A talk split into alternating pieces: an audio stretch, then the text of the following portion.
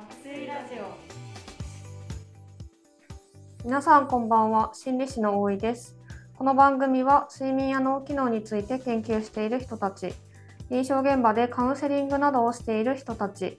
そして実際に睡眠にまつわる疑問や困りごとがある人たちが集ってざっくばらんに睡眠について考えたり話したりするラジオです。睡眠をテーマに国内外のさまざまな研究や臨床現場の情報そして実際に睡眠を良くしたいと取り組んでいる人たちの実践について対話をしながら皆さんと一緒に睡眠について考えていきます。今回は私心理師の大井と感情の味方堀越と新入職員の野間がお送りしております。よろしくお願いします。よろしくお願いいたします。はい。今回はですね、コミュニケーションの話をしていきたいと思います。はい、で特にコミュニケーションのポイントについてあの伺っていきたいと思います。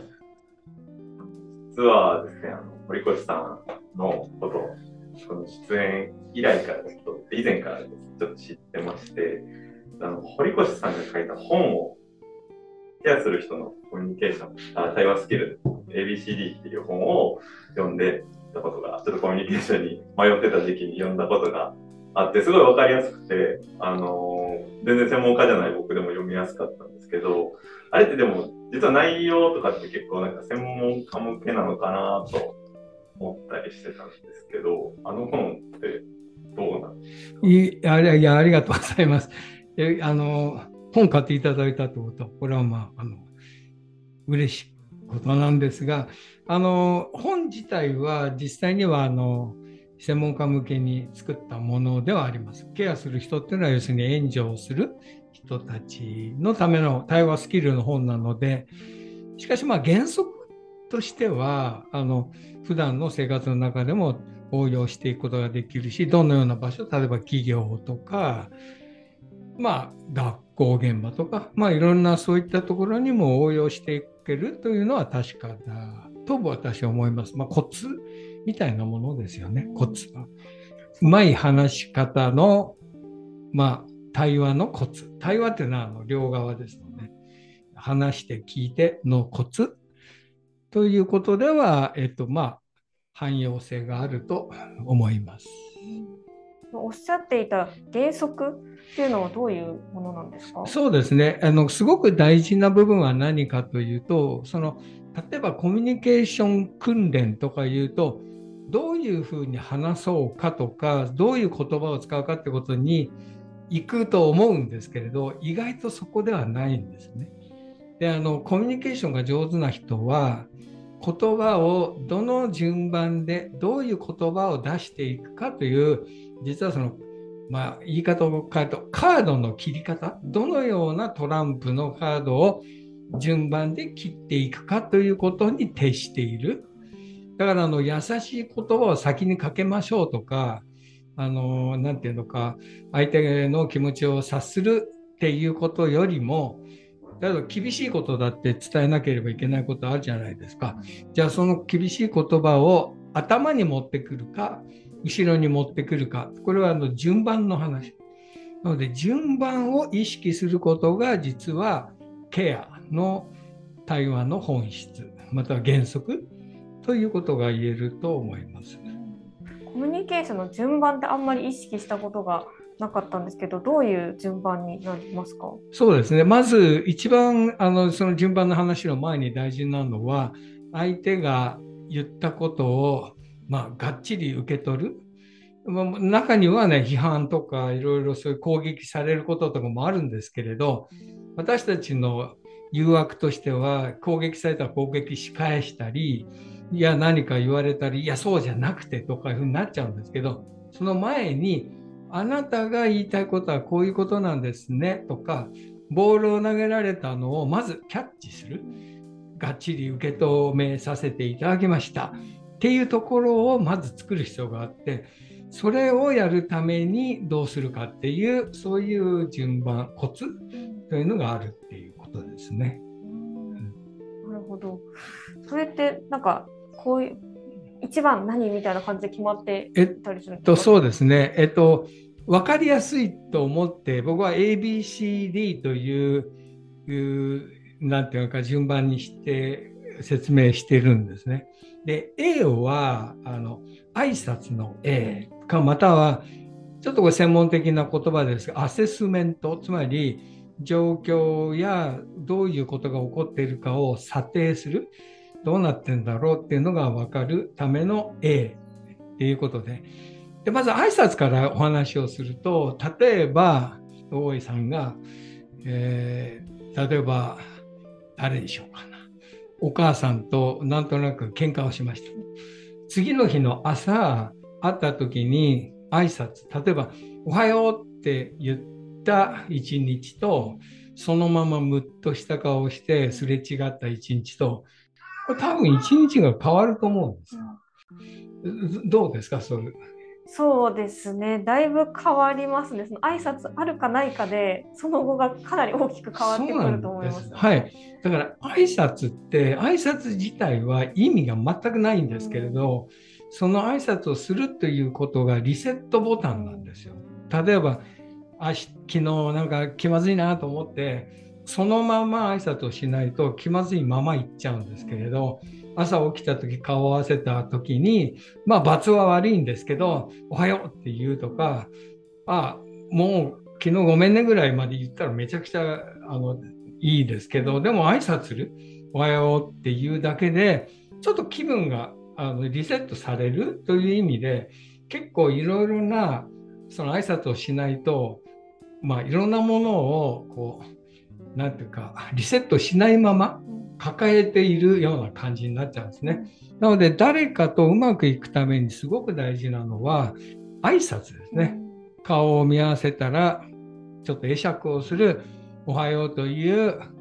あのまあさよならを言うといったようなそういう部分がまず A ですね。でその時に例えば相手がむっとした顔をしてこっちを見ているとしたらおそらくまだ怒っているんだなとかあすごいニコニコして返してくれたというのは何をやってるかっていうと査定しているわけです。あ大丈夫だとかあなんかまだちょっとわだかまってんなみたいなそういったことがアセスメントとしてわかるということです。でそこからまずスタートしてその後に A、B の B がでこの順番が大事なんですけど、B っていうのは、まあ、英語なんですけど、be with the patient っていう B なんですけれど、その B は一緒にいるっていう感じです。なので、さっき言ったみたいに向こうが投げたものをきちんと受け取るという作業がそこになります。でどうやってやるかなんですけど、割とよくやるのは、相手が言ったことを確認する。例えば、なるほど、こうこうこういうことなんですね。とか相手が言ったことを繰り返す。例えば昨日、えー、落とし穴に落ちましてね、えー、落とし穴に落ちたんですね。みたいな感じです。すると向こうからすると言ったことをあ受け取ってもらえたっていう感じがするのでボールを投げたのを受け取ってもらった。でその後に投げ返してくると相手からするとあ受け取ってもらったんだなと思って受け取る向こうから投げてくるのをこちらも受け取るっていうある意味ではコミュニケーションが成立するんですけど向こうに投げたボールを向こうは取らずにいきなりボールを投げてきたらこっちはびっくりしちゃうじゃないですか。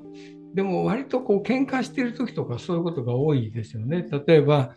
こちら側が言ったことを聞かないでまたあんたはこういうことをするとか、あんたはいつもそうなんだからとか言って、どうなんだっていうのをちゃんと知らないのに、またっていうふうに反応してしまう。その場合、きちんと受け取っていないので、その辺からきちんとやりましょうっていう話ですね。なので、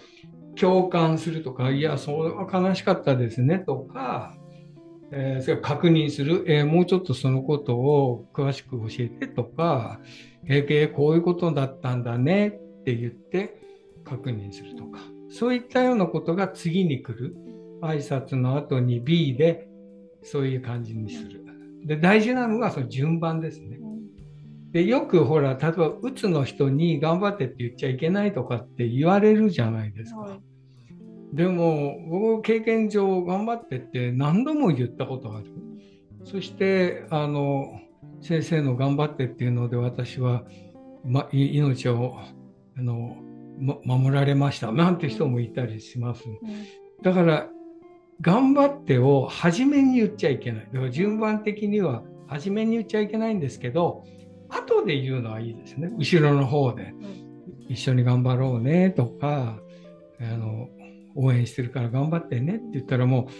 う涙流してみたいになるんですけど、いきなり初めに会った時にどう？元気？うーん、なんか調子悪いみたい。に頑張んなきゃダメじゃない？みたいに言うと、もう批判にしか聞こえない。なので、そのどこにどういう言葉を出すかっていう順番が結構大事、ということでしょうかね。まさしくカードの切り方、ね、そうそうですね。はい今のお話聞いていてあの中学生ぐらいの自分に教えてあげたいなってすごく思いました。あのやっぱりその中学生とか小学生ぐらいって友達とちょっと喧嘩して挨拶もしなかったりみたいなのがあったなと思うと、うね、まあ、家族でもそうですけれども、ね、はい、なんとなく挨拶さえすればリセットできるのになんかしこってしまうみたいなことの一つの原因は ABC の順番にいかない。うんでそうすると後ろの方から行っちゃうと例えば相手に注意をしてしまうとかそれから助言してしまうとかその前に、まあ、本当つらかったんだねとか本当にその立場になったら頭にくるよねとかいう Be with the patient の B をやった。その後に質問を始める。じゃあもうちょっと具体的に教えてとかそれからその時にどういうことをしたの？とかいう質問を始める。だから、初めから質問はしない、初めから相手に助言を与えない、まあ、こうしろ、ああしろは後の方に持ってくる。まずは初めはあなたが経験したこと、また言いたいことはこういうことなんだね、というところからスタートする。という、まあ、まさしくカードの切り方を意識する。という感じですかね。最初の方におっしゃっていたようにその医療であったり、まあ、人をケアするような職業以外の方でも一般的なあの家族とのコミュニケーションだったり、ね、友達のコミュニケーションでもこの順番を大切にするっていうところがかなりポイントになりそうですね。そうですねあその気持ち的にはまず一番初めに要点から話したくなっちゃうんですよ。はっきり言わしてもらいますけどとかはっきり言うけどさって言うとでも初めからそれが出てくると私たちって心を閉ざしてしまう。なので聞こえないようになったりあの耳右から入って左に抜けちゃいました。みたいなことになるんですけどうわそうなんだこういうことだったんだね。そうなんです。結構この「そうなんです」が大事で「そうなんです」つまりイエスっていうのを相手からもらう。そうじゃないと心は開かない。というふうに覚えておくといいかもしれないですね。はい、とても分かりやすくコミュニケーションのコツや順番についてお話しいただきましたけども野間さん愛読書の あのお話聞かせていただいていかがでしたか？そうですね。こう本当にあの著者の方に説明していただくっていうのはあんまない体験だなと思いながら貴重だなと思いながら聞いてましたけどコミュニケーションも感情と一緒でなんかこう自分が何やってるのかっていうのが分かるとああいいポイント。ああすごくいいポイントですね。そうですね。自分が何をやってるかっていうのが見えるっていうのがやっぱしいろんな意味で大事ですね。はい、なるほど。野間さん実際にですねこの本あの私も見たことあるんですけど本当に何回も読んでるようなあのラジオのために言ってるわけではなくて本当に何回も読んだ後があるように あの思っていらっしゃって本当にすごく愛読されてきたんだなというふうに私も感じていました。はい、であの私も堀越さんのお話聞いてると自分自身も本当にラジオだから言っているわけじゃなくて、本当にコミュニケーションをすごく大事にしていきたいなって、本当にあの心から思います。はい。ちょっとそろそろお時間になってしまって、本当はもう少し 聞きたいところではあったんですけれども、時間も迫ってきましたので、えーと、今回はこれくらいで終わりにしたいと思います。はい、はい、それでは皆さんまた次回お会いしましょう。はい、じゃあおやすみなさい。